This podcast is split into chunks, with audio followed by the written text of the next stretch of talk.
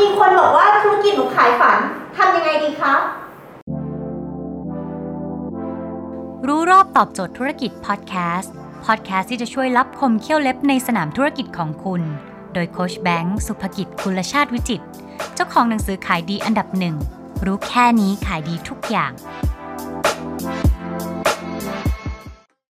มีธุรกิจไหนบ้างในโลกที่ไม่ขายฝัน แชมพูขายฝันไหม ที่บอกว่าหูสามมาแล้วผมต้องสวยมากเลยเอาลูกปัดร้อยแล้วหมุนติ้วติ้วติ้วผมไม่ขาด หรือ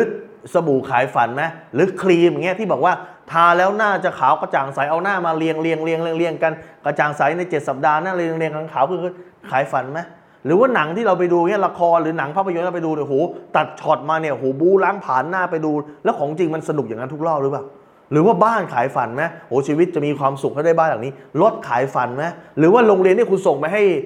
ส่งลูกคุณไปเรียนขายฝันไหมโอ้เข้าโรงเรียนนี้จบมาจะสอบติดหมอสอบติดวิศวะจะได้การงานดีๆ จะมี connection ดีขายฝันไหมหรือว่าโต๊ะตู้เตียงเฟอร์นิเจอร์ต่างขายฝันมันขายฝันหมดแหละทุกธุรกิจในโลกไม่มีธุรกิจไหนไม่ขายฝัน ถ้าไม่ขายฝันลูกค้าไม่ซื้อ ดังนั้นลูกค้าซื้อแปลว่าอะไร แปลว่าขายฝันย่าว่าธุรกิจเลย อาชีพต่างๆก็ขายฝัน นักการเมืองขายฝันไหมทนายก็ขายฝันนะ ถ้าเกิดคุณไม่สามารถทำให้ลูกค้ารู้สึกได้ว่าจะชนะ เขาก็ไม่จ้างคุณงั้นทุกธุรกิจในโลกขายฝันหมดแหละครับ แต่หลักสำคัญเลยมันไม่ได้โฟกัสอยู่ที่ว่าขายฝันหรือไม่ขายฝัน แต่มันโฟกัสอยู่ที่ว่า คุณสามารถทำตาม promise ที่ลูกค้าฝันได้หรือเปล่า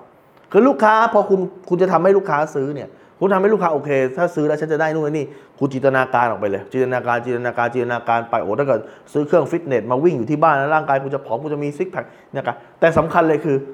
คุณสามารถทำได้ตามที่ลูกค้าคิดหรือเปล่า นั่นประเด็นไม่อยู่ที่ฝันไม่ฝัน ประเด็นอยู่ที่